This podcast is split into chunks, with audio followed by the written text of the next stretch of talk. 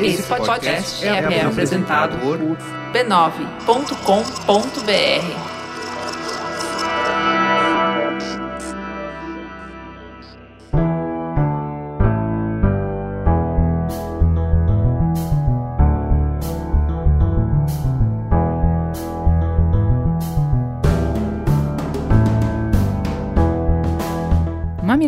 e mamiletes, bem-vindos ao nosso espaço semanal de diálogo de peito aberto. Eu sou a Juva Lauer. Eu sou a Cris Bartz, esse é o Mamilos, o podcast que está mais interessado em construir pontes do que provar pontos. E hoje, a nossa conversa é sobre os desafios que uma empresa tem para formar e gerir equipe quando ela está primando pela diversidade entre os funcionários. Vamos juntos!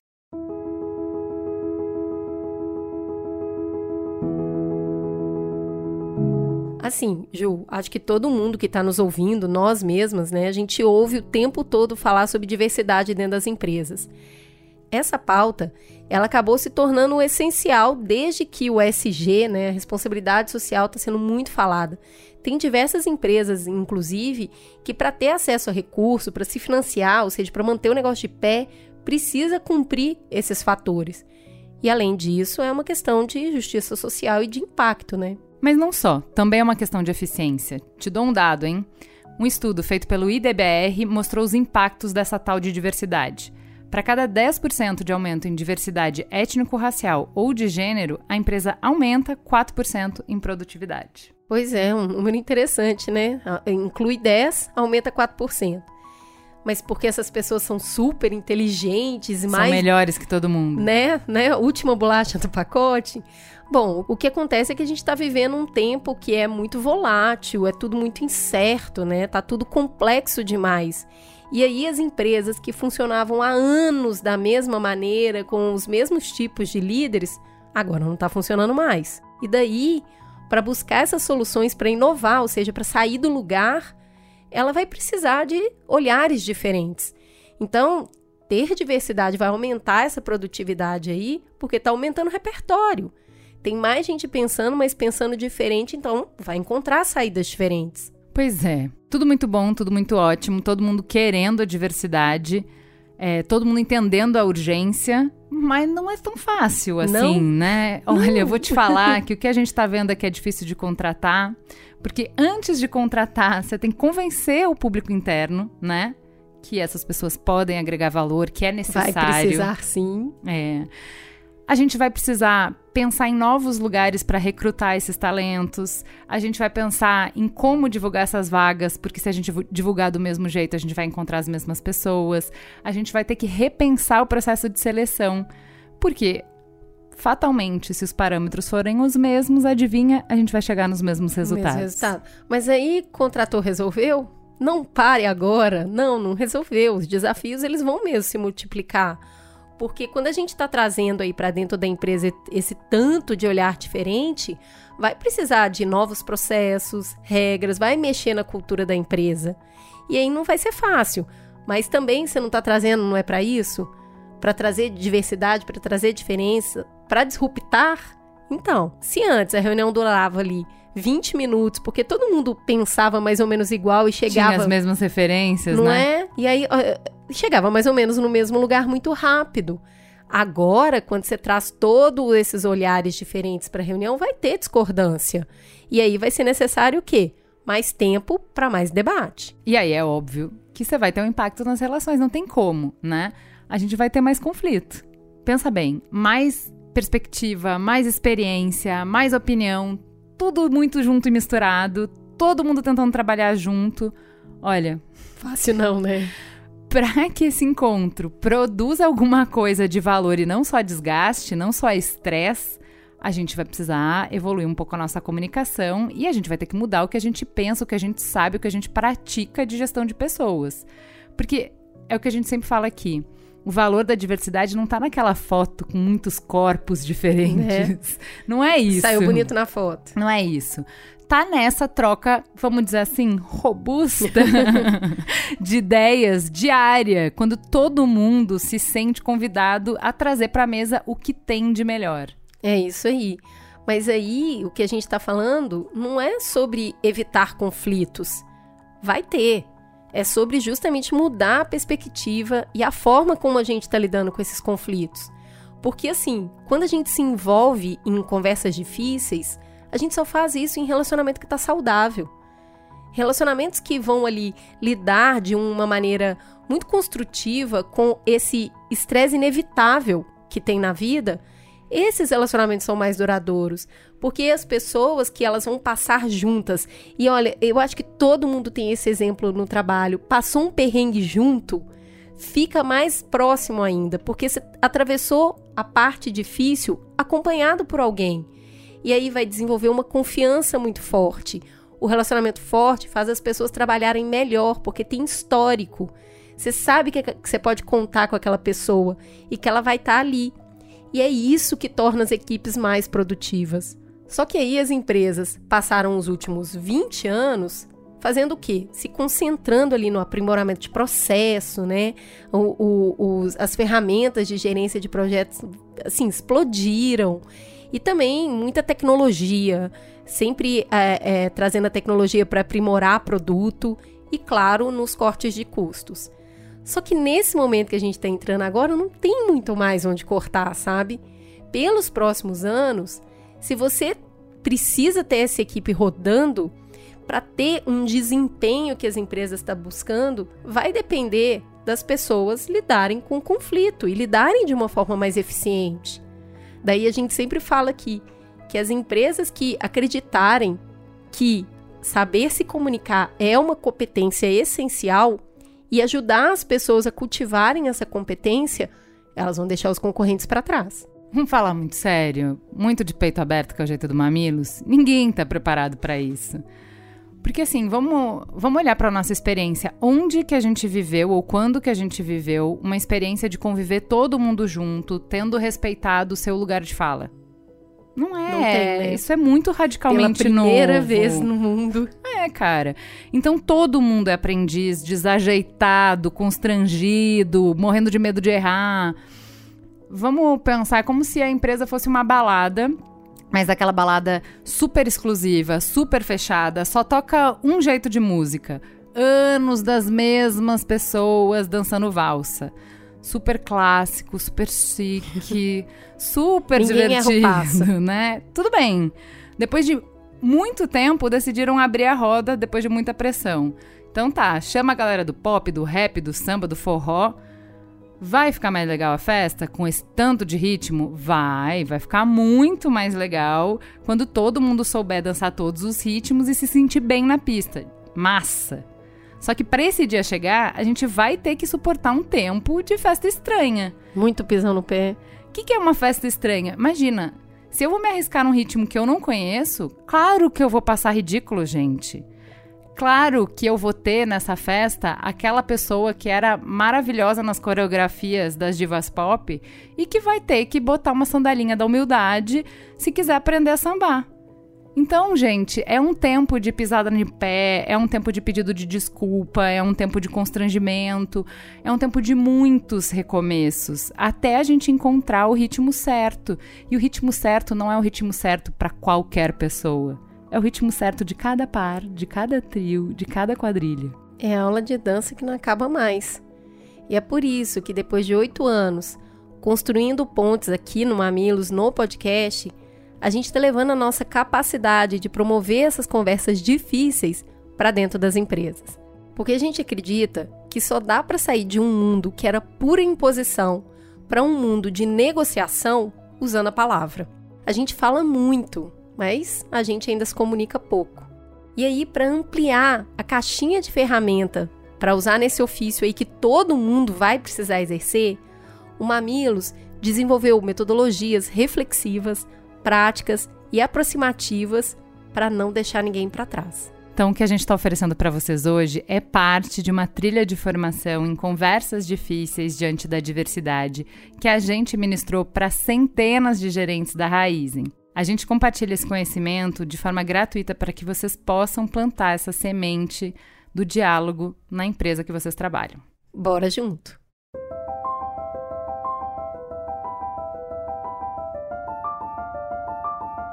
A gente vai começar falando um pouco sobre inclusão de mulheres. começamos com dados, gostamos muito de dados. Tem um relatório da FGV, que é de março agora de 2023, falando sobre desigualdade de gênero e o quanto ela ainda persiste aí no mercado de trabalho. As mulheres continuam ganhando menos que os homens e com baixa representação em cargo de gerência. Olha só como isso acontece em perspectiva. Para cada 10 mulheres que estão em idade de trabalhar, tem só 5 empregadas. Para os homens, a média é de 7 para 10. Além disso, os homens estão ganhando 28% a mais que as mulheres. E eles representam 61% ali no cargo de gerência e as mulheres 39%. E a gente fica se perguntando: será que essas minas tá faltando qualificação para elas? Pois não. Porque esse mesmo estudo está mostrando que quase 5% das mulheres têm ensino superior, mas nos homens são 3% nessa formação. Então agora a gente vai chamar a Júlia Gil para nos contar o impacto que a maternidade teve na carreira dela para abrir as reflexões sobre esse tema. Eu sou a Júlia, mãe de três filhos, sou casada há 20 anos, é, comecei cedo minha família, mas mesmo assim me formei em marketing e propaganda e estou aí até hoje no mercado equilibrando vários pratinhos. Eu sou gerente de marca, é, então eu sou responsável por conectar uma série de departamentos para que eles consigam fazer os seus planejamentos. Olha, desde que eu me conheço por adulto, eu tenho filho, porque eu tive filho muito cedo, né? Eu tive filho com 22 anos e eu ainda estava na faculdade quando isso aconteceu. Então eu tive que pausar a minha formação e me dedicar por um tempo ao meu filho, por um ano e meio. E nesse, nessa época meu, meu marido estudava, ele estava fazendo um mestrado. Então a gente fez esse acordo que ele iria dar espaço e eu iria ficar na retaguarda fazendo esse papel. Depois de um tempo, quando meu filho fez um ano e meio, eu falei que estava, resolvi que estava na hora de, de voltar para estudar e tive que conciliar uma casa, a faculdade, um estágio depois e, e, e a maternidade em si. Então fiz uma jornada com com o meu primeiro filho. Meu primeiro filho cresceu, e eu resolvi ter o segundo depois de 10 anos. Eu já tinha aí, né, uma grande jornada traçada profissionalmente. Na época eu trabalhava na Nike, eu era gerente de digital marketing para o serviço de corrida, de running. E nesse momento eu tive ali um ponto de virada que não foi um ponto de virada muito bom, porque eu notei que aquela minha decisão estava impactando na maneira como as pessoas estavam me vendo como profissional. Era um, um ambiente que não estava nem um pouco preparado para uma mãe, é, uma, uma mãe recém, né, recém-parida. Eu não tinha lugar para tirar o leite do meu filho, eu tinha que sentar no chão de uma sala com um monte de papelão me escondendo para poder tirar o leite. É, as, e as pessoas não entendiam aquilo, né? Eu, eu, eu, eu via que estava na hora de fazer a extração e as pessoas, não, mas a gente tem uma reunião agora. Eu falei, cara, eu preciso só de cinco minutos. Então aquilo gerava uma fricção e um estresse imenso. É, um dia antes do meu filho fazer um ano, eu soube que eu ia ser desligada. Então eu me senti assim, é, traída por muita sorte, o destino, sei lá o que possa ser. Até a minha competência, né? Vamos lá. Eu entrei no processo seletivo e fui contratada dois meses depois dessa, dessa ocorrência, e lá eu encontrei uma, uma empresa completamente diferente. Né? É um lugar onde respeitava os meus limites entre vida pessoal e profissional, onde eu tinha total liberdade de chegar e falar: olha, eu tive um problema com o meu filho, preciso resolver. E a pessoa olhar para mim e falar: tá tudo bem, resolve depois, a gente reorganiza isso aqui. É, eu fui promovida grávida de quatro meses da minha terceira filha. Quando eu não queria, eu ensinava aos avós, falei, gente, mas eu estou grávida. E as pessoas falam, você é excepcional, você é a pessoa certa para essa vaga. E não importa se você está grávida ou não, isso não muda nada pra gente. Então, foi assim, eu, eu durante esses seis anos, eu recuperei minha confiança como profissional e eu afirmei aquilo que eu sempre achei né? Você ser mãe, você a escolha de você ter um, dois, três filhos, ela não diminui quem você é do ponto de vista profissional. É, pelo contrário, eu acho que a maternidade me fez uma pessoa mais flexível, uma pessoa que sabe analisar sob, um, sob uma perspectiva diferente. Isso foi um ponto, né? A gente tem as, os reviews né, de performance anuais e os pontos que na empresa anterior eles eram vistos como, vistos como pontos a melhorar, aqui são os pontos que são as minhas fortalezas. São os pontos que eu excedo. E é onde eu, eu, eu me destaco. E por isso eu tô aqui hoje. A maternidade me deu isso, assim, de bandeja para mim. É, e eu brinco que muita gente fala que os pais, né, as mães têm que ensinar os filhos, mas eu acho que os filhos vêm ensinar os pais. Isso foi um grande presente que os meus filhos me deram. A Júlia fala muitas coisas importantes aqui, vamos dar uma enumerada. Eu diria que o primeiro é a ideia de superar de vez o argumento que trazer mais mulheres vai diminuir a competência. Pô, a Júlia ali, ela acabou de passar na seleção, acabou de se mudar, inclusive, para outro país, numa das empresas mais admiradas do mundo. E assim, ela não deu sorte. Tinha muita gente nesse processo de seleção. E ela foi selecionada por pessoas que já conhecem o trabalho dela. Ela está crescendo dentro da mesma empresa.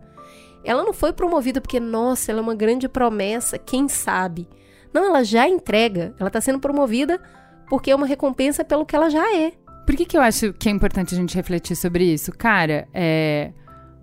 todos os líderes hoje estão muito pressionados. É muita meta, é pouco tempo, é muito pepino, é o tempo inteiro. E todo mundo reclama da mesma coisa. Tá difícil encontrar um profissional competente, comprometido, tá difícil gente, gente tá muito difícil, né?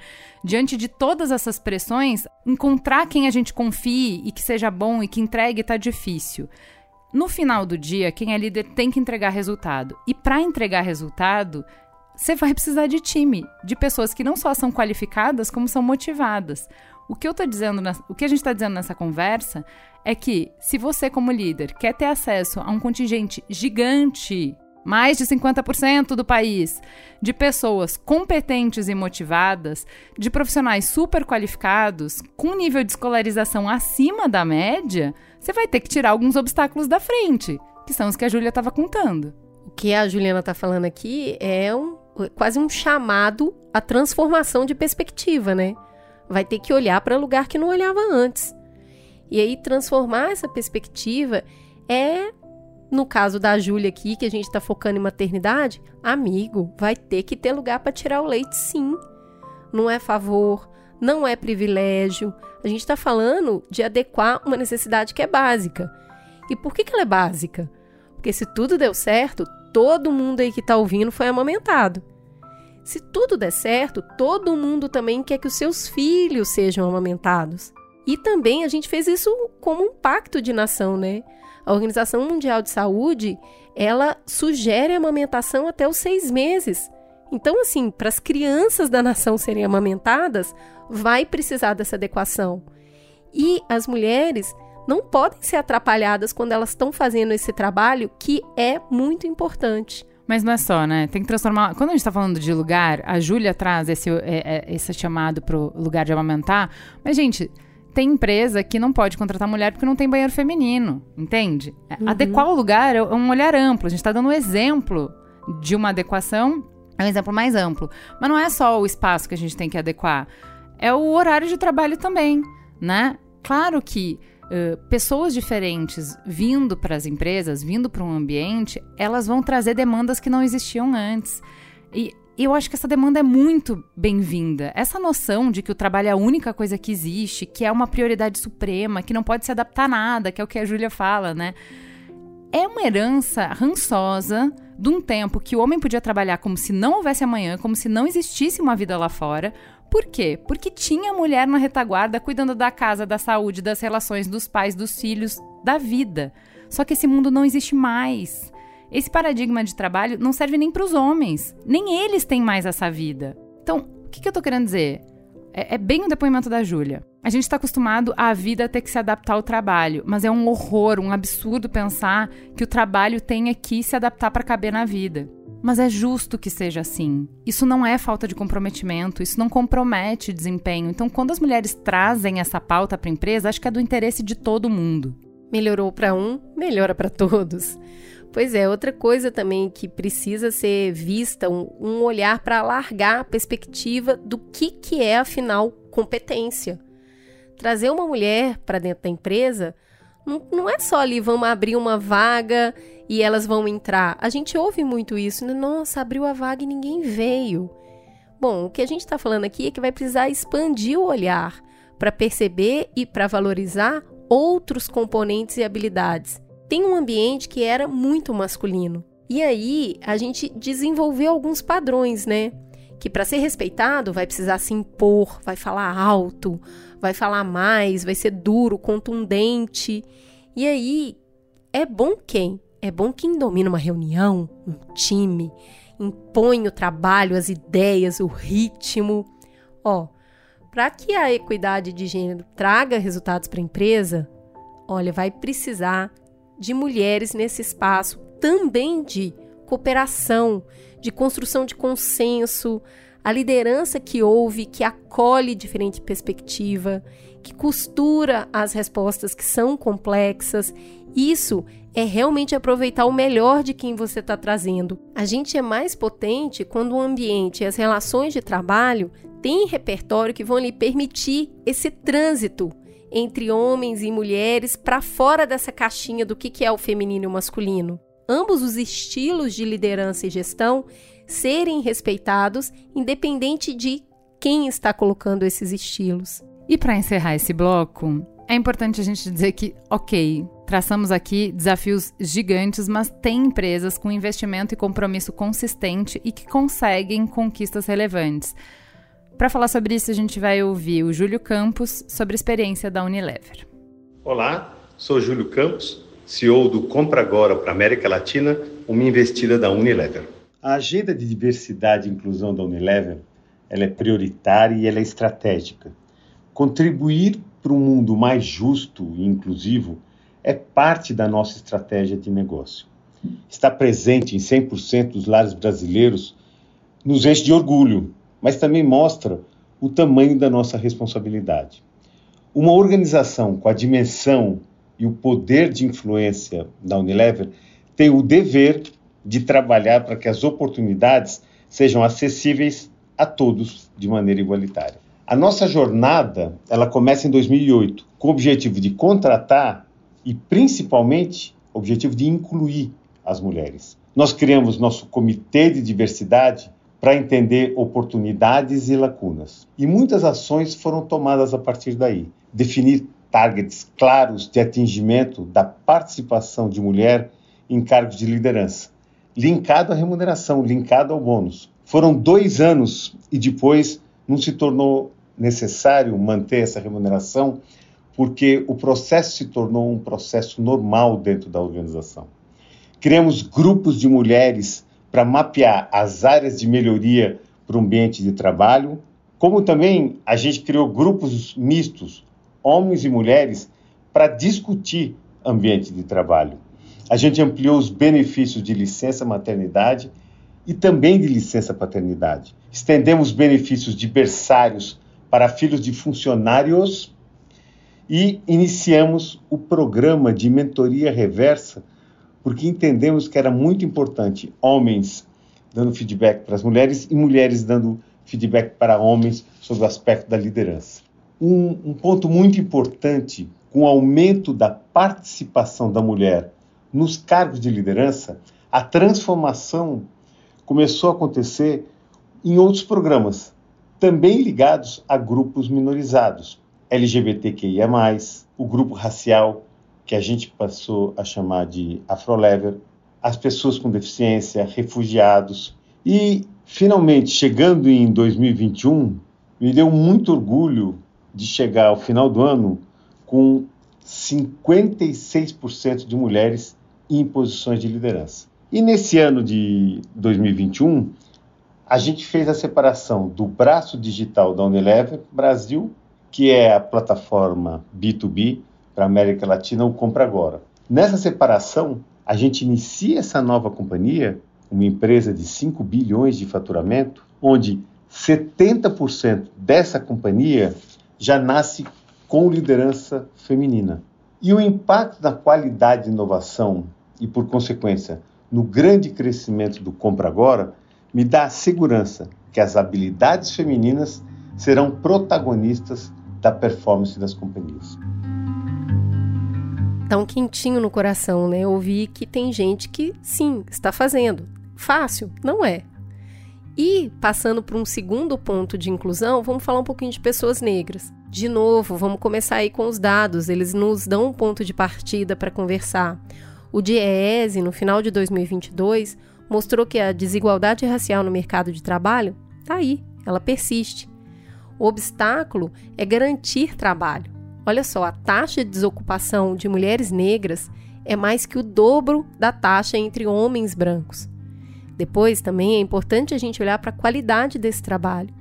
Mulheres negras recebem, em média, R$ 1.993 a menos do que a média de homens não negros. Para abrir essa conversa com lugar de fala, a gente vai escutar uma voz bem familiar para os mamileiros e mamiletes, Túlio Custódio, que já esteve conosco nos episódios sobre Bacurau e sobre o futuro do trabalho, entre outros. Vem, Túlio! Bom, eu sou Túlio Custódio, eu sou sócio curador de conhecimento inexplorado e também sou sociólogo de formação. Quando a gente olha, tem um número que eu acho muito interessante, né? que é o, o número das pessoas é, sentadas nas cadeiras pelas posições das 500 maiores empresas do Brasil. É muito interessante, porque quando você olha a base, né, as pessoas que estão naquele quadro é, de serviço, né, administração geral, aquelas coisas, né, cargos que são menos qualificados, você até que tem uma certa paridade em termos de, de representação racial. Né? Você tem ali 40, quase 50% de pessoas negras. Agora, quando você olha para o número de pessoas sentadas em conselhos de administração, em boards, né, os C-levels que a gente chama, chega a 5, 6%. O que acontece? Essas pessoas negras são menos capazes? Não. Que acontece uma série de obstáculos, muros e muralhas que infelizmente se tornam muito difícil para que essas pessoas consigam chegar a esse lugar né, de decisão, de poder, de representação. É, na verdade, quando a gente olha para o número de pessoas, na verdade, a ausência de pessoas, né, a falta de pessoas negras em espaços de poder, espaços importantes de decisão, na verdade, o que a gente está olhando é para o resultado de todo um processo, de todo um longo caminho histórico de muros né, e muralhas que foram construídas lá atrás em relação a essa diferença, né, ou a que a gente chama de desigualdade racial. Infelizmente, a gente vive, apesar de todas as mudanças, progressos e prosperidades que nós é, desenvolvemos nos últimos anos, nós vivemos ainda aquilo que a gente chama da herança da escravidão. A gente está falando de um período que acabou há mais ou menos 140 anos atrás, mas que ainda gera uma série de consequências. E uma delas é a oportunidade e a possibilidade que as pessoas negras ou reconhecidas como negras tem de ter acessos e oportunidades para estar nesses lugares de poder.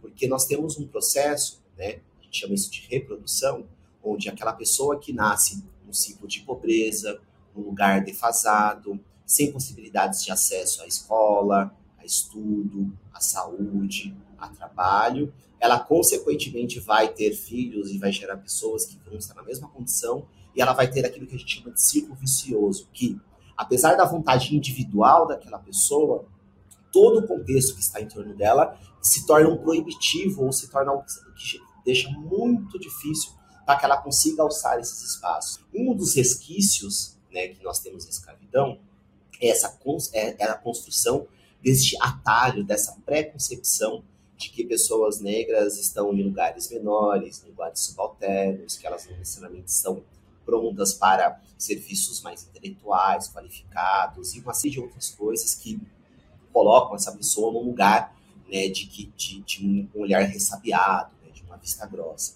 Né? Só que qual que é o, o, o, grande lance dessa, dessa questão, desse atalho? É que as próprias pessoas negras, elas também absorvem isso. Né? Ou seja, não é que a sociedade malvada está lá dizendo coisas e as pessoas negras estão, ai meu Deus, coitadinho de mim. Não, as próprias pessoas negras também absorvem isso. Falar sobre racismo não é falar sobre mimimi, não é falar sobre coitadismo, não é falar sobre vitimismo. É falar sobre a impossibilidade que as pessoas negras têm, numa conjuntura como essa, de serem indivíduos plenos, de exercerem a sua vontade, de mostrarem quem são, de terem oportunidade, inclusive, de desenvolver e acrescentar e ajudar e implementar, como toda pessoa né, deve ter é, numa sociedade como a nossa. Quais são as questões, quais são os atributos e qualificações que envolvem uma situação social e que socialmente está vinculado a pessoas negras? Qualificação de línguas, por exemplo. Quando a gente pensa o acesso ao aprendizado de inglês, né, a gente olha os números, né, cerca de 5% da população brasileira tem inglês fluente. Dentro desses 5%, você tem um alto nível de questões de classe e também, consequentemente, de representação racial. Quando você exige, por exemplo, que essa pessoa, ou tem expectativa, né, porque às vezes também não é exigência, tem expectativa.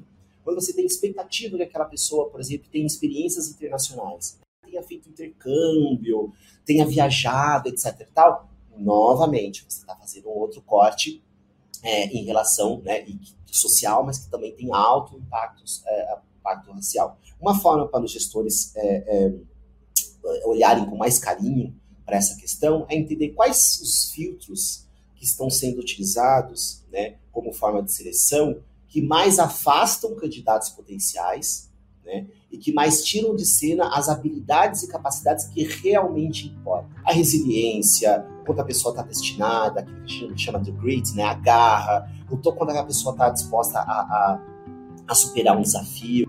Então, acho que vale a pena a gente olhar para esses outros critérios.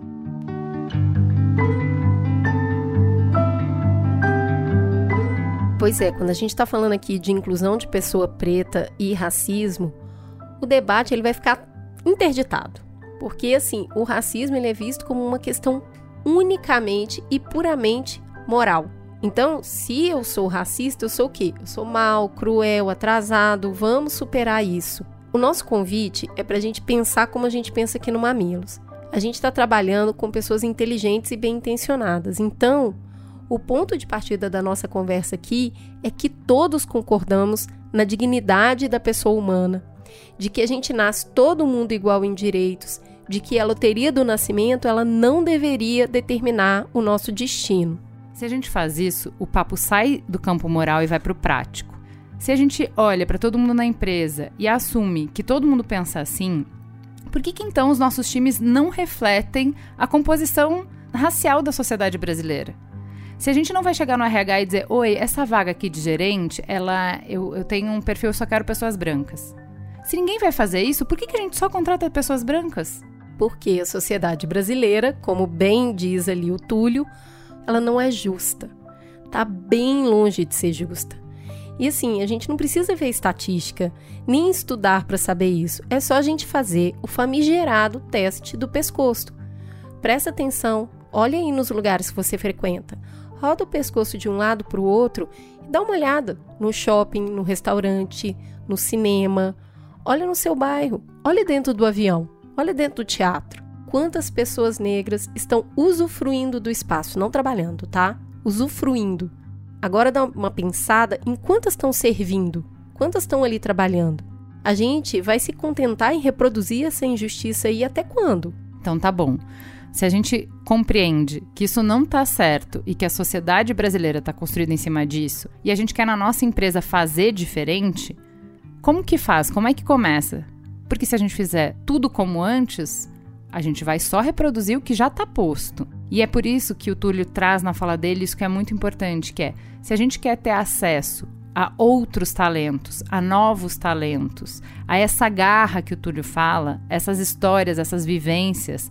Se a gente quer enegrecer as nossas respostas, os nossos produtos, os nossos processos, a gente precisa transformar nossa perspectiva. Pois é. Essa transformação aí começa por combater o viés inconsciente. Vamos lá, vamos entender um pouco o que, que é isso. A gente, humaninhos, é natural que a gente vai buscar no outro quem nós somos. Que a gente reconhece, que a gente vai valorizar com muito mais facilidade aquilo que é ali, que é familiar. Isso são os atalhos que a nossa mente pega para chegar em respostas complexas. Se ela faz a mesma escola que eu, vai nos mesmos lugares que eu, fala do mesmo jeito que eu, tem a mesma cor que eu, bom, deve ser confiável e competente da mesma forma que eu sou. E aí ninguém faz isso de uma maneira totalmente consciente. Mas para atingir a equidade racial, A gente vai precisar sair desse automático, vai precisar trazer para consciência. A gente vai precisar questionar isso, que é uma certeza. A gente vai precisar desconfiar da gente mesmo e ter uma intenção nesse olhar. Tem que estar tá ali presente, consciente na escuta. Para fechar esse bloco, agora a gente escuta a Gabi Rodrigues contando a experiência da Soco. Meu nome é Gabriela Rodrigues e eu sou head de cultura e de impacto de uma agência de publicidade chamada Soco, aqui de São Paulo. Aqui na Soco a gente fala bastante sobre o desafio envolvendo a questão racial, porque tudo bem que é um desafio maior do que a Soco, maior do que a nossa indústria, é um desafio de sociedade, só que pela nossa empresa, pela nossa indústria, fazerem parte da sociedade também é um desafio nosso. A gente tem que ter um papel atuante, né, intencional dentro dessa discussão. É, no nosso caso, a gente optou por não falar mais a palavra diversidade, a gente fala diretamente de proporcionalidade, porque a gente entende que falar de proporcionalidade coloca nossa, nossa cabeça num lugar já do tamanho da pauta, que é uma pauta que ela tem que refletir o Brasil. Então, se a gente está falando que no Brasil a gente tem entre 54% e 56% da população formada por pessoas pretas ou pardas, é esse o número que a gente quer dentro da nossa empresa, refletindo o Brasil real. Para a gente, essa não é uma questão apenas de fazer o certo mas também uma questão de melhorar a nossa entrega, né? Mas eu não vou dizer para você que a gente encontrou a receita do sucesso, porque eu acho que um problema tão complexo como esse, infelizmente, ele não tem a receita, sabe? Eu acho que é importante a gente entender isso com profundidade e se mostrar vulnerável mesmo para assumir os nossos erros, assumir as nossas dificuldades e conversar também sobre os problemas. Então, trazendo um pouco do, do choque real, assim, da, do que a gente vem aprendendo ao longo dessa jornada, Acho que a primeira coisa, por anos seguidos a gente foi crescendo nos números, só que nos últimos anos a gente vem caindo. Né? Então isso, isso foi uma coisa que fez a gente se colocar muito no lugar de pensamento para entender onde a gente estava errando, entender o que estava acontecendo e a gente viu alguns motivos, alguns motivos internos de fraqueza que foram mostrando para a gente a necessidade de criar outros projetos, outras iniciativas de recursos humanos, de desenvolvimento, para manter essas pessoas dentro de casa e também uma, uma, um diagnóstico externo que fez com que a gente percebesse que o mercado, no lugar de estar formando novas pessoas com o volume necessário, o mercado está brigando pelos mesmos talentos.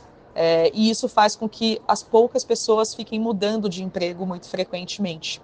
Então, também é, é importante que a gente, além de contratar as pessoas que já estão no mercado, a gente também traga novas pessoas para dentro dele. Né? Acho que isso é muito importante, expandir também o nosso olhar, é, expandir os lugares em que a gente busca, expandir a formação também, porque aí a gente vai aumentar a escala. Né?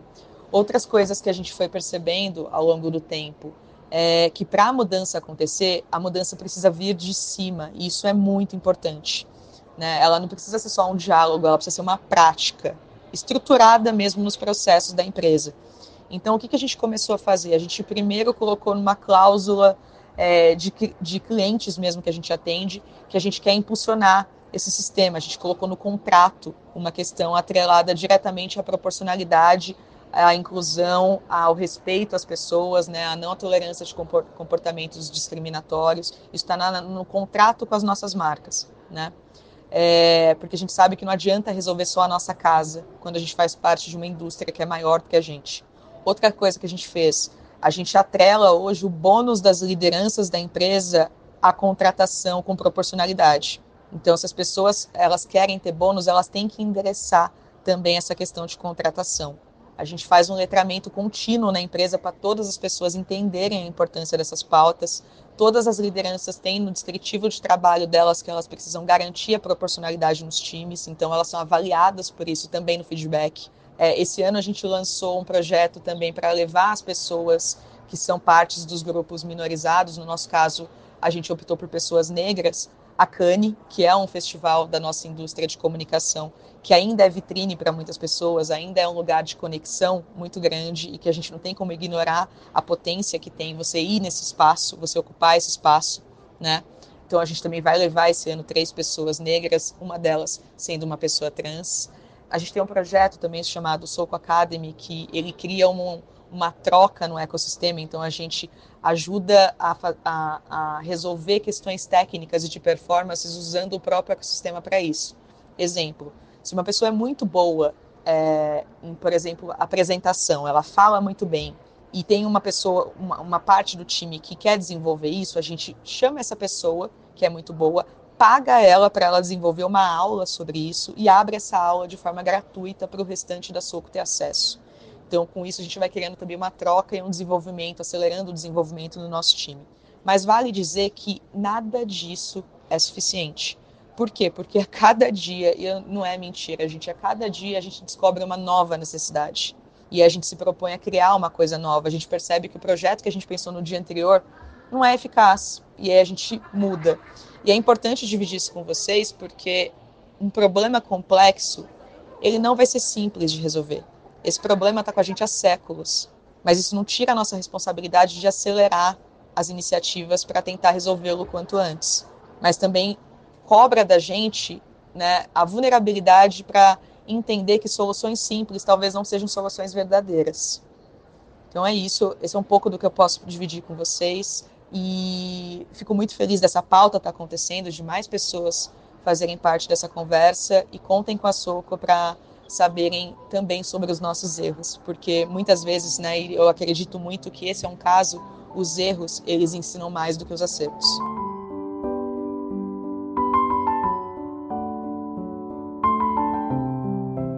Vamos falar um pouquinho da inclusão de pessoas LGBTQIA+. Quatro em cada dez pessoas desta comunidade contam que sofreram discriminação no ambiente de trabalho.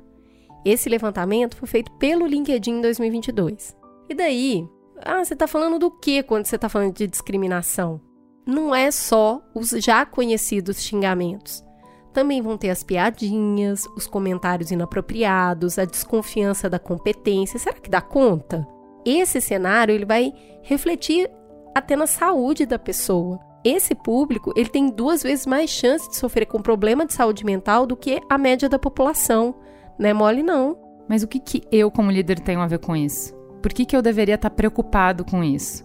Para trazer uma perspectiva com muito lugar de fala da importância de criar um ambiente seguro e acolhedor para as pessoas LGBTQIA, a gente vai ouvir agora o Guima. Oi, eu sou o Rodrigo Guima, mais conhecido como Guima. Tenho 40 anos, sou sagitariano, mineiro, mas um mineiro morando em São Paulo há 15 anos já e uma pessoa aficionada por criatividade. Atualmente eu trabalho no Meca, é uma plataforma cultural que tem um festival chamado Meca em Otim, e lá eu trabalho como programador e curador. Eu tenho uma, um time muito massa, de pessoas muito legais, um time bem diverso, é, e a gente tem uma rotina muito saudável, assim, todo mundo trabalha remoto, então podendo escolher de onde que se trabalha, é, todo mundo confia muito no trabalho um do outro, então não tem essa coisa de ficar vigiando o que, que as pessoas estão fazendo e todo mundo acredita muito no potencial do outro, então é um time bem potente assim para troca. A diversidade é melhor para qualquer empresa porque ela é a ferramenta mais potente que uma empresa pode ter nesse momento, porque a gente está falando de backgrounds diferentes, a gente está falando de pontos de vista diferentes. Eu acho que nenhuma empresa quer 100% dos seus profissionais com o mesmo ponto de vista, porque aí nada que é criado, nenhum produto vai para frente de verdade como ele tem que ser, porque o mundo ele é diverso, né? A primeira coisa que as empresas deveriam entender, os seus departamentos, que, né, que diversidade é diferente de inclusão. Eu acho que a gente deve cada vez menos precisar falar de inclusão, porque se a gente precisa incluir já tem alguma coisa errada. É, para que a gente possa só viver a diversidade nessas empresas, né? Porque a gente, se a gente tem diversidade, a gente não precisa de falar de inclusão. Logo depois que eu me assumi, em todos os trabalhos que eu que eu entrei e me propus, as pessoas já sabiam. Então, é, eu, né, eu me entendi enquanto homem gay cis por volta entre os meus 18 e os meus 20 anos. E a partir dali, que meio que foi muito concomitante com a minha entrada na faculdade, toda essa minha descoberta, assim, a faculdade também foi um lugar muito importante. Todo lugar onde eu pisei para trabalhar, as pessoas é, sempre souberam que eu sou gay, assim. O que eu sinto, assim, é enfim, o, o, olhar já é uma grande coisa, né? Às vezes a pessoa não precisa nem proferir uma palavra para ofender ou é, praticar homofobia com alguém, né? O simples, o olhar fala muito, né?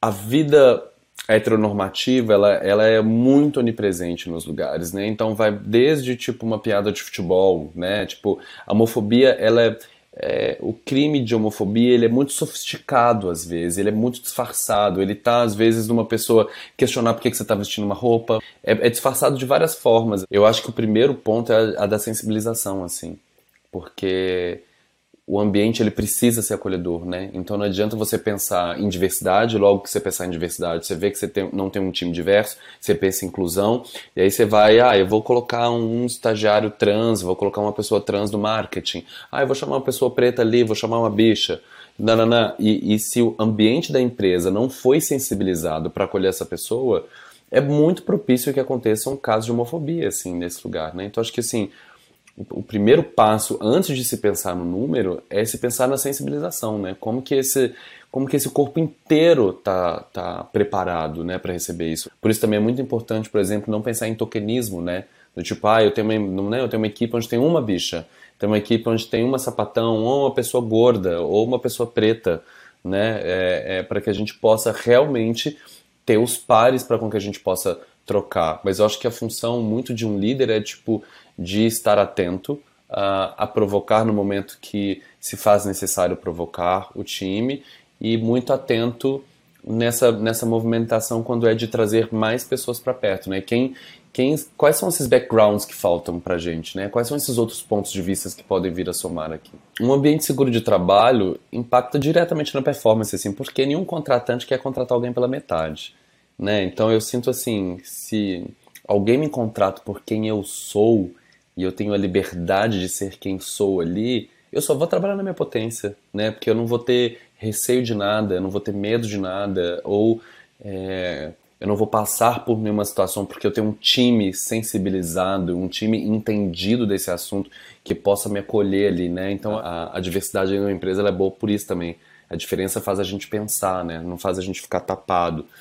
E, e às vezes essa esse desejo de encontrar esses pares, né, e, e, criar essa comunidade, às vezes ela, ela se faz no trabalho, né? Às vezes você não consegue ter isso em casa, você não consegue ter isso na rua, na noite, no lugar público, e às vezes o, o ambiente do trabalho é o lugar onde você vai de fato construir uma comunidade sua, né? Então, assim, é muito importante que o ambiente seja acolhedor, porque ali talvez a empresa e a pessoa tenham a chance de dar um grande match, assim, e se descobrirem, tipo, uma grande pérola na vida de cada uma, assim.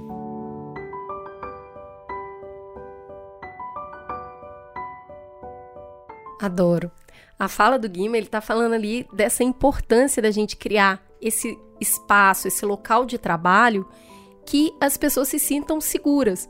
Quando você não se sente seguro, você nem abre a boca, sabe? Você não, você não tá na sua potência máxima. E essa discussão ela incomoda porque ela é muito desmerecida, ela é silenciada pra caramba. Vira as reclamações, vira, ai, não pode nem fazer uma piadinha. É Mimimi. O, não é o tal do politicamente correto usado justamente para silenciar aquele falando, cara, pô, quando você fala isso aí, me dá vontade de ficar calada a reunião inteira. Eu não tô cabendo, cara. Dá licença, tira um pouquinho, fecha um pouquinho a sua perna, porque eu não tô cabendo aqui. Pois é. É, eu, eu entendo essa revolta de que o mundo tá muito chato, de que não dá para falar nada.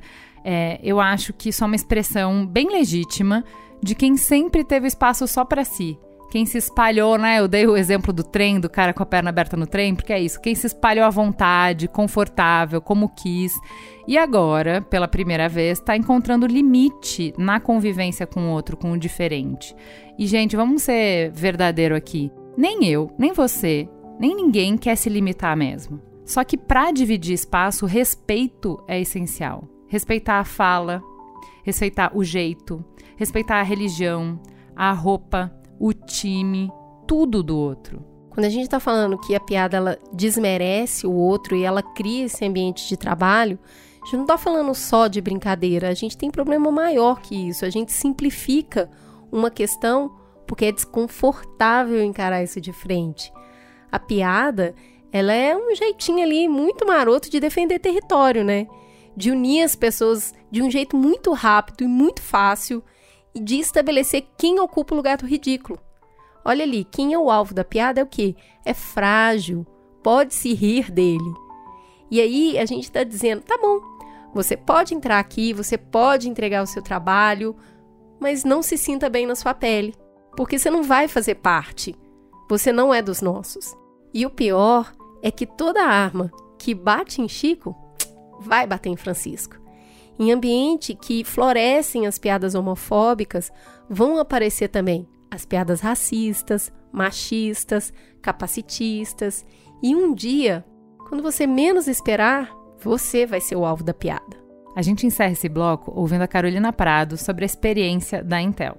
Olá, sou Carolina Prado, lidero o nosso time de comunicação para a Intel na América Latina e também ações de diversidade e inclusão para o Brasil. Bom, o tema de diversidade e inclusão não é um tema tão novo na Intel, já faz alguns anos que a gente trabalha o assunto. E antes, por meio dos comitês de diversidade, né, que a gente chama de ERG, na sigla em inglês, que eram, são grupos formados por funcionários é, para tratar da inclusão e também de envolvendo políticas que possam ser desenvolvidas dentro da empresa. E também hoje temos uma área com uma Chief Diversity Officer, que realmente pensa na estratégia de diversidade, inclusão e equidade dentro do nosso negócio, né? Então, não é uma coisa que fica apartada e sim faz parte das decisões estratégicas também na agenda de todos os líderes, seja na América Latina, seja no mundo ou no Brasil. E o tema é, de LGBTQIA+, é um tema bem antigo aqui dentro da Intel. O nosso primeiro comitê foi o nosso, é, que a gente chama de Pride, que unia toda a comunidade LGBTQIA+. Naquele tempo, em 95, quando começou, a sigla era bem diferente, mas foi evoluindo junto com a sociedade também. É, então, o nosso grupo Pride, ele tem mais de 25 anos já, e é um grupo que foi responsável por alguns marcos importantes dentro da, da, da empresa, entre eles, desde os anos 2000, para casais do, do mesmo sexo, a Intel, por exemplo, estende plano de saúde, os benefícios né, para cônjuges, mesmo em país onde não existia legislação, onde não existe, isso é possível dentro da Intel. No Brasil é um país que tem legislação, mas isso era possível, é, mas é uma legislação também recente, né, da, do meio da década passada. Então, já antes, já isso podia acontecer, porque existia todo esse, esse movimento que surgiu dos funcionários, mas foi para a liderança se converteu em benefício. Então, acho que é, é muito valoroso quando a gente vê que os grupos de afinidade, esses grupos de, de, de inclusão, eles agem com propósito dentro da empresa. Mas também, acho que esses últimos cinco anos que a gente acelerou toda a nossa trajetória de diversidade, inclusão e equidade como a nossa Chief Diversity Officer também teve marcos importantes. Aqui no Brasil, por exemplo, desde 2019, a gente é uma empresa signatária do Fórum de Empresas Direitas das Empresas LGBTI+. Então, isso tem sido também bastante importante para acelerar o que a gente tem feito focado no Brasil. Como a gente tem uma empresa né, multinacional, com sede nos Estados Unidos, e com uma pegada global, a questão sempre foi para a gente como a gente adapta e traduz as iniciativas aqui para o país, porque a gente tem peculiaridades que não tem em outros lugares no mundo. E o Fórum tem sido um parceiro fundamental para a gente se aprofundar nesse tema. Desde a parte, então, de educação corporativa, de trazer os temas, explicar para as pessoas e com isso diminuir né, o preconceito, diminuir os vieses e também apoiar que as pessoas se sintam mais inclusivas e mais parte da, da cultura, como também pensar em ações específicas à comunidade LGBTQIA+. Então, mencionando algumas que a gente teve nos últimos anos, foram, é, por exemplo, voltadas às pessoas trans. Então, a gente é parceiro de várias iniciativas aqui no país também. Uma delas é o Programaria, e a gente ensinou a Programaria trazer empregos para é, trazer bolsa de estudos para pessoas trans em, em situação de vulnerabilidade, que é uma população que a gente sabe que é muito afetada, né, pelo, pela parte socioeconômica, que não tem quase acesso, que é uma, enfim, é quando a gente olha dentro da comunidade a que mais, a que mais morre também. Então, esse projeto surgiu dentro com essa ideia de não só olhar para a Intel, mas também olhar para o mercado de tecnologia, que a gente sabe que tem bastante potencial de crescimento nos próximos anos. Além disso, outra ação que a gente fez também em parceria com o Fórum é também voltada a pessoas, a pessoas trans, principalmente, que é o projeto Trajetórias, que é olhar como a gente consegue trazer essas pessoas não só para estudar, para uma formação, mas também depois acompanhá-la no mercado de trabalho, né? Então, é, Intelco, Fórum, diversas empresas estão fazendo parte dessa, dessa iniciativa que começou no final do ano passado e a ideia é que seja uma coisa a longo prazo também. Então, acho que são essas duas vertentes, né? A gente trabalha olhando para dentro, para nossos funcionários, para que eles se sintam parte da cultura, eles se sintam pertencidos e eles possam crescer, possam evoluir dentro da Intel. E também a gente olha para fora, para o nosso ecossistema onde a gente está inserido, para a sociedade, de como a gente pode contribuir e deixar uma pegada muito bacana e escalando isso por meio dos nossos parceiros, né? Então essa aqui é uma coisa bacana, a gente não faz nada sozinho, a gente sempre une as empresas, não só de tecnologia, mas também de outros segmentos, para estar junto com a gente, né? Tem uma frase que eu gosto muito da nossa CDIO, que ela fala que em diversidade e inclusão a gente não compete, a gente se une e com isso a gente se potencializa. E aí essas parcerias acabam sendo fundamentais para a gente ter é, muito mais resultados e também né, uma, acaba sendo que uma empresa puxa a outra e isso move a sociedade de uma maneira muito bacana também.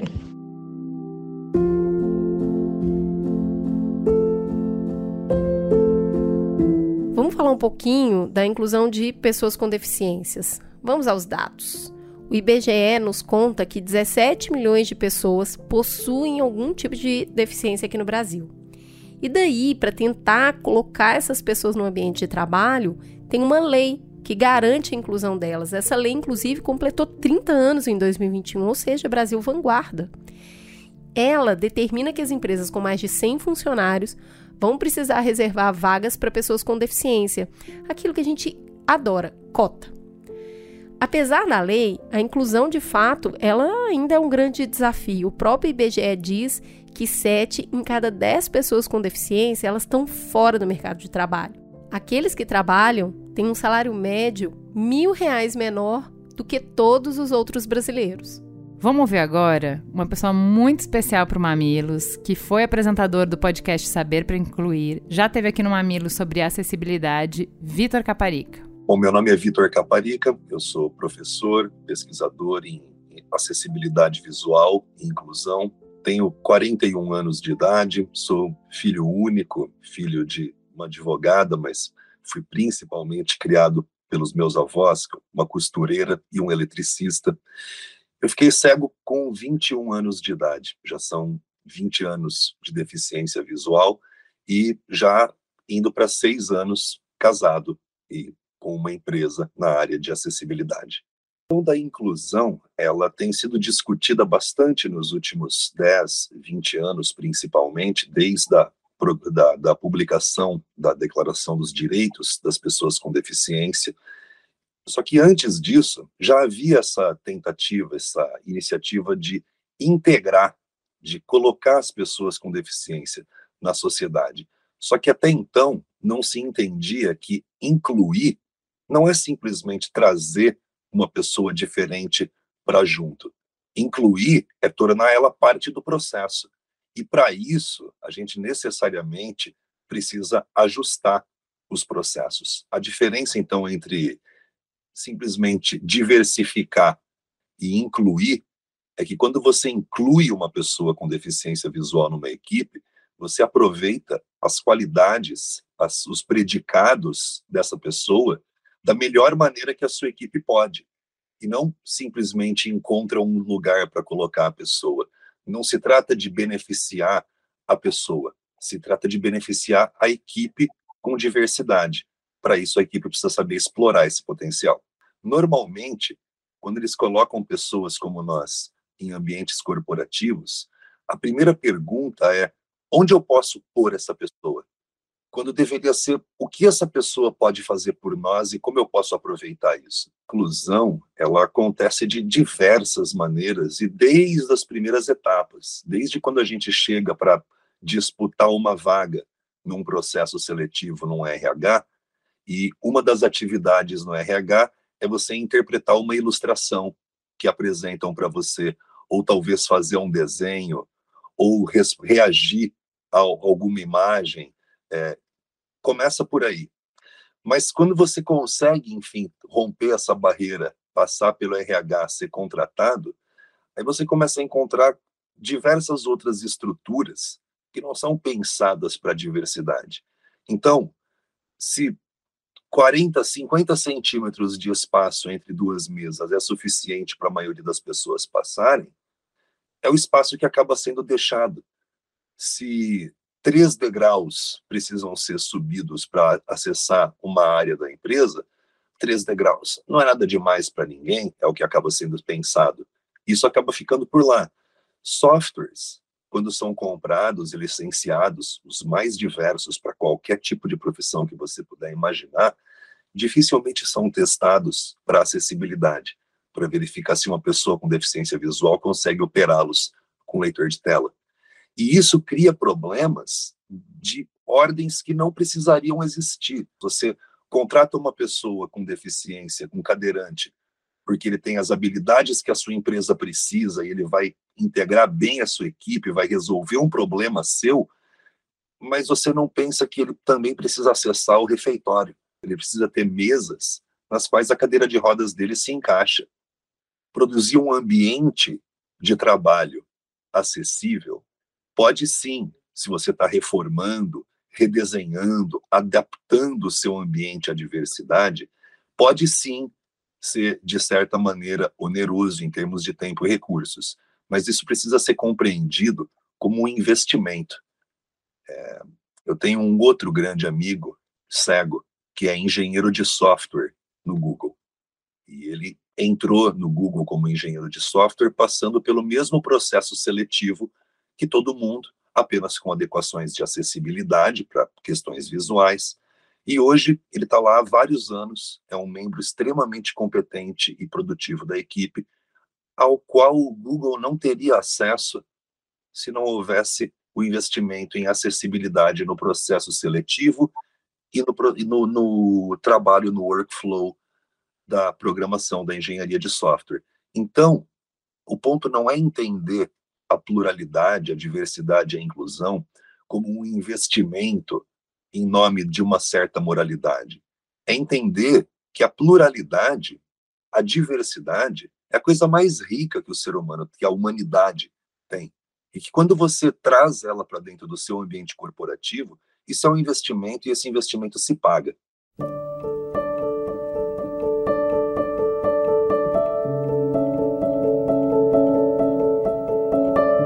Cara, a primeira conversa que a gente tem que ter é que toda vez que a gente vai falar de inclusão para pessoas com deficiência, vai vir esse ranço de que é muito caro, de que é um transtorno, que é um investimento grande demais e que são poucas pessoas que vão ser beneficiadas, entendeu? Sempre esse olhar de que, nossa, mas eu vou fazer uma rampa para uma pessoa andar. Ah, mas eu vou traduzir tudo em libras para uma pessoa ler, mas eu vou sempre essa sempre essa abordagem. Pois é, mas a primeira questão para mudar essa perspectiva é que a gente vai entender que todos somos pessoas com deficiência em potencial. Porque assim, o Vitor, por exemplo, ele não nasceu cego. A gente tem deficiência de locomoção quando a gente quebra uma perna. Todo mundo, se tudo der certo, todo mundo vai envelhecer. E quando a gente empurra um carrinho de bebê, então, aí que você percebe como a acessibilidade é difícil. Todos precisamos de alguma adaptação em algum momento da vida. E eu acho que ele traz muito bem essa fala de que tudo bem, a gente já se acostumou com essa questão de é, construir rampa de acesso para prédio, né? Então a acessibilidade ficou um pouco é, vinculado a isso. Mas não é só em circulação para espaço de trabalho. A gente tem que pensar nessa circulação para socialização. A gente tem que pensar na linguagem, na ferramenta de trabalho. Ou seja, para funcionar, não dá para ser um projeto, uma lista de tarefas vai ter que ser um modelo mental, um jeito de olhar para as coisas, um jeito que motiva, que move as nossas ações e as nossas escolhas, né? E, assim, acolho 200% quem disser, eu não sei nem por onde começar, porque eu também não sei. Por que, que a gente acha que a gente deveria saber, cara? Claro que você não sabe, você não, não vive isso. Não tem ninguém melhor do que uma pessoa com deficiência para mostrar o que a gente não vê, para expandir as nossas perspectivas. Então, assim, é o que o Vitor já faz. Como consultores, eles conseguem desenhar espaços, eles conseguem desenhar processos. E como colegas no cotidiano, são eles que vão construir com a gente essas ações essenciais de inclusão. Fão, são eles que vão nos provocar para abrir espaço na roda, para mudar o ritmo, para mudar o jeito. Essa conversa toda, ela me lembra o Mamilos é, que a gente abordou o assunto síndrome de Down e que tinha o Fábio Adiron e ele compartilhou com a gente, né, como foi ali a saga com o filho dele numa escola regular. Até a quarta série, o menino conseguiu avançar acompanhando todo mundo, estava ali na sala sem necessidade de adaptação. Até que ele começou a não conseguir terminar as provas. E aí ele foi reclamar com o pai. Ele até sabia as respostas, só que ele não tinha agilidade de escrever. Aí a gente pode se fazer a pergunta: mas qual que é o ponto da prova? É demonstrar conhecimento ou velocidade na hora de escrever? E o pai gostou dessa provocação e ele levou a pergunta para a direção da escola. Depois dessa conversa, todo mundo acordou que o menino ele poderia completar a prova independente do tempo. E aí vem a surpresa. O professor comunicou isso para a turma e outros alunos pediram para terem acesso ao mesmo combinado. Essa discussão, que foi levantada por um aluno com síndrome de Down, acabou beneficiando todos os colegas. E é o que a gente acredita de cabo a rabo desse programa, que é todas as discussões que são feitas não são feitas em benefícios dessas pessoas, dessas minorias, são feitas em benefício do coletivo. Fica mais complexo? Fica mais complexo, mas adivinha, o mundo está complexo. A gente está trazendo a complexidade do mundo para dentro das empresas. Isso não é ruim. Dá trabalho, mas é bom. Vamos ouvir se é bom mesmo com a Bianca Carminani contando a experiência da Nespresso. Olá, meu nome é Bianca Carminani, sou responsável pelo time de gestão de pessoas da Nespresso aqui no Brasil. E eu vim aqui contar para vocês sobre o nosso programa Envolve. O programa tem o objetivo de trazer a inclusão para pessoas neurodiversas. Um fato interessante para compartilhar esta é uma das diversidades mais difíceis de trazer a inclusão no mercado de trabalho. Então, lá em 2016, nós iniciamos o programa buscando trazer a inclusão, não somente no nosso ambiente de trabalho nos escritórios, mas também ampliando essa experiência em nossas boutiques, podendo impactar também positivamente os nossos clientes. Esse programa hoje é feito em parceria com o Instituto Jô Clemente. Eles nos ajudam em todo o trabalho de treinamento com os nossos líderes que vão receber essas pessoas, sensibilização dos colaboradores na companhia como um todo e também fundamental um suporte às famílias dessas pessoas. Hoje temos o nosso quadro de colaboradores, cerca de 16 é, pessoas distribuídas em nossas boutiques a nível Brasil. Estamos buscando cada vez mais trazer expansão em todas as nossas operações. Temos aí depoimentos é, vivos aí de nossos clientes compartilhando de como é bacana ser recebido dentro de uma boutique com esse tipo de inclusão e entender que existem oportunidades, né, para todos os tipos de pessoa. Então, para nós no Expresso, esse programa é de muito orgulho. A gente já vem trabalhando aí desde 2006 de forma sustentável na evolução de número de colaboradores e não só no número de colaboradores, mas a sustentabilidade dentro dessa, dessas pessoas dentro da nossa operação. A gente também tem a história da DAI, que fica na nossa boutique Morumbi. Ela começou como auxiliar de boutique e aí logo depois ela tinha o desejo de contribuir cada vez mais e se tornar uma especialista de cafés. E após um ano no programa, ela foi promovida a especialista de cafés. Hoje ela está lá na nossa boutique do Morumbi, realmente realizando esse sonho de poder ampliar sua trajetória de carreira. E realmente a gente entende que é, essa inclusão de fato é, faz parte aí da nossa jornada que temos aqui dentro da nossa empresa e que não impacta somente as pessoas né, neurodiversas, mas sim também os líderes dessas pessoas, o ambiente de trabalho ali na boutique e também os nossos clientes. Esse programa ganhou aí uma relevância dentro da nossa empresa e aí agora se tornou uma boa prática para toda a Nestlé Brasil. Então, é, é, esse programa envolve se tornou um programa de toda a companhia, está sendo expandida em outras localidades, em outros negócios da Nestlé e também se tornou benchmark para a Nestlé globalmente. E aí ficou o convite para vocês conhecerem os nossos colaboradores em algumas das nossas boutiques distribuídas aí no nosso país. Obrigado pela oportunidade. Tchau, tchau. Que a gente trouxe aqui foram perspectivas diferentes de como a inclusão pode ser desafiadora, mas que dá para fazer.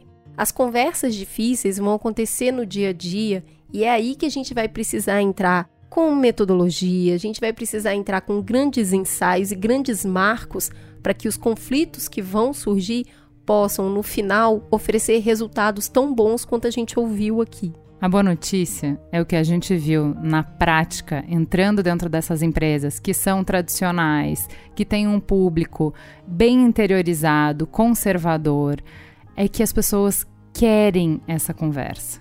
Não de qualquer jeito. Elas querem a conversa de um jeito em que elas possam entrar, em que elas sejam bem-vindas. Elas querem essa conversa se elas puderem trazer quem elas são, o que elas viveram e elas não forem invalidadas completamente. Então, existe abertura para que a gente trabalhe melhor juntos. E digo mais: o que a gente viu nessas muitas conversas que promovemos é que as pessoas têm uma gratificação gigantesca quando elas conseguem conviver com pessoas diferentes. O mundo delas se expande. Elas percebem que elas deram acesso a pessoas que nunca puderam entrar na festa. E isso tem um valor gigantesco. Isso conecta o propósito de vida das pessoas com o propósito da empresa. Aí que está o resultado, aí que está a magia. O que os líderes têm descoberto é que mais do que mudar a empresa, eles podem mudar o mundo. É um, é um superpoder, é um, um superpoder novo.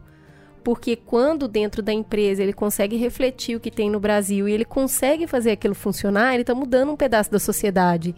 Então, assim, é um efeito colateral muito bom para aumentar a produtividade da empresa.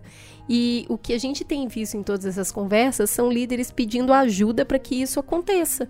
Eles querem que aconteça. E isso vai acontecer quando as pessoas não tiverem medo de fazer perguntas. Quando elas puderem realmente falar: olha, eu vou. Você quer mesmo dançar comigo? Porque eu vou pisar no seu pé. Uhum. E você fala: danço, vamos lá, vamos dançar. Você quer dançar? Porque é isso, né? A gente tá, tá convidando as pessoas para dançar. Tem gente que tá sentadinho lá no banco, nem quer não. Mas aí a música tá boa, ele tá vendo os pares dele indo dançar e ninguém é bobo, ninguém quer ficar fora da festa. As pessoas estão vindo. Mas é o que a Ju falou, não de qualquer jeito. É uma conversa para ser acolhedora, a gente vai ter que tirar esse lugar da inadequação, senão a pessoa ou vai lutar ou ela vai fugir. E o que a gente quer é que ela aprenda a dançar.